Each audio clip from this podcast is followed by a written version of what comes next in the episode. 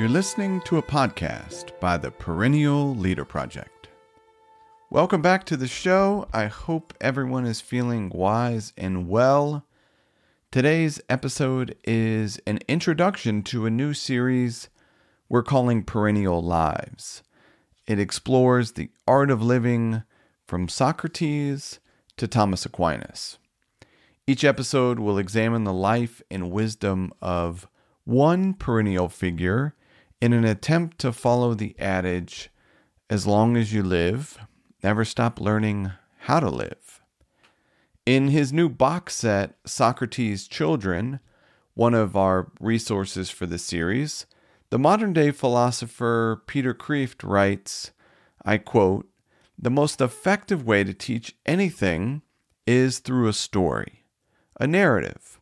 All the great teachers used stories, parables, examples, analogies, and illustrations.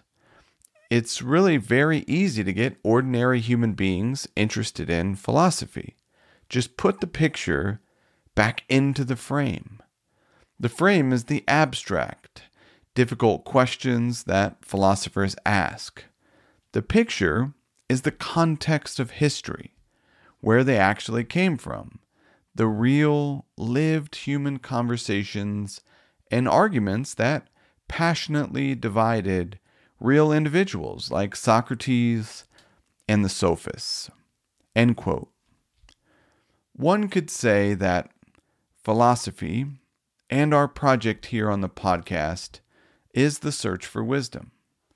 One of the ways to do so is by studying the lives of Stoics, saints, and sages, for example. According to Kreeft and many others, the best way to learn philosophy is through history. The history of philosophy is not a series of dead facts, but living examples. And therefore, we are wise to apprentice ourselves to the great minds of the past for our sake, not for theirs for the sake of the present and the future, not the past. Who do you turn to for guidance on the art of living? Do you have an example to follow? The Stoic philosopher Seneca believed it to be an essential part of the path. He urged his friend Lucilius to choose yourself a Cato, meaning Find someone whose life and words have won your approval, an example that you actually want to follow.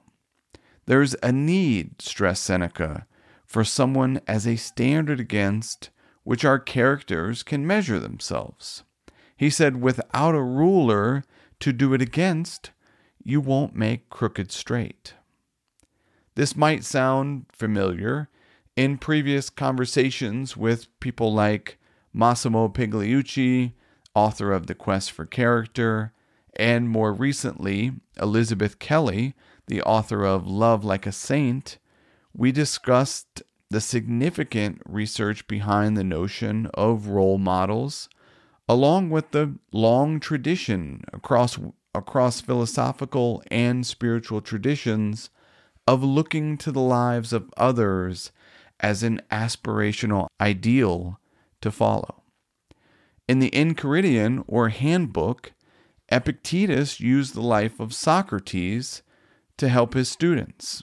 I quote From now on, then, resolve to live as a grown up who is making progress and make whatever you think best a law that you never set aside. And whenever you encounter anything that is difficult or pleasurable or highly or lowly regarded, remember that the contest is now. You are at the Olympic Games. You cannot wait any longer. And that your progress is wrecked or preserved by a single day in a single event. That is how Socrates fulfilled himself by attending to nothing except reason in everything he encountered. And you, although you are not yet a Socrates, should live as someone who at least wants to be a Socrates. End quote. Over the next year, we're going to explore the lives of 12 figures, from Socrates to Thomas Aquinas. You can expect around one episode per month from this series, and in the coming weeks, I'm excited to share the first episode, which is going to be on the life and wisdom of Socrates.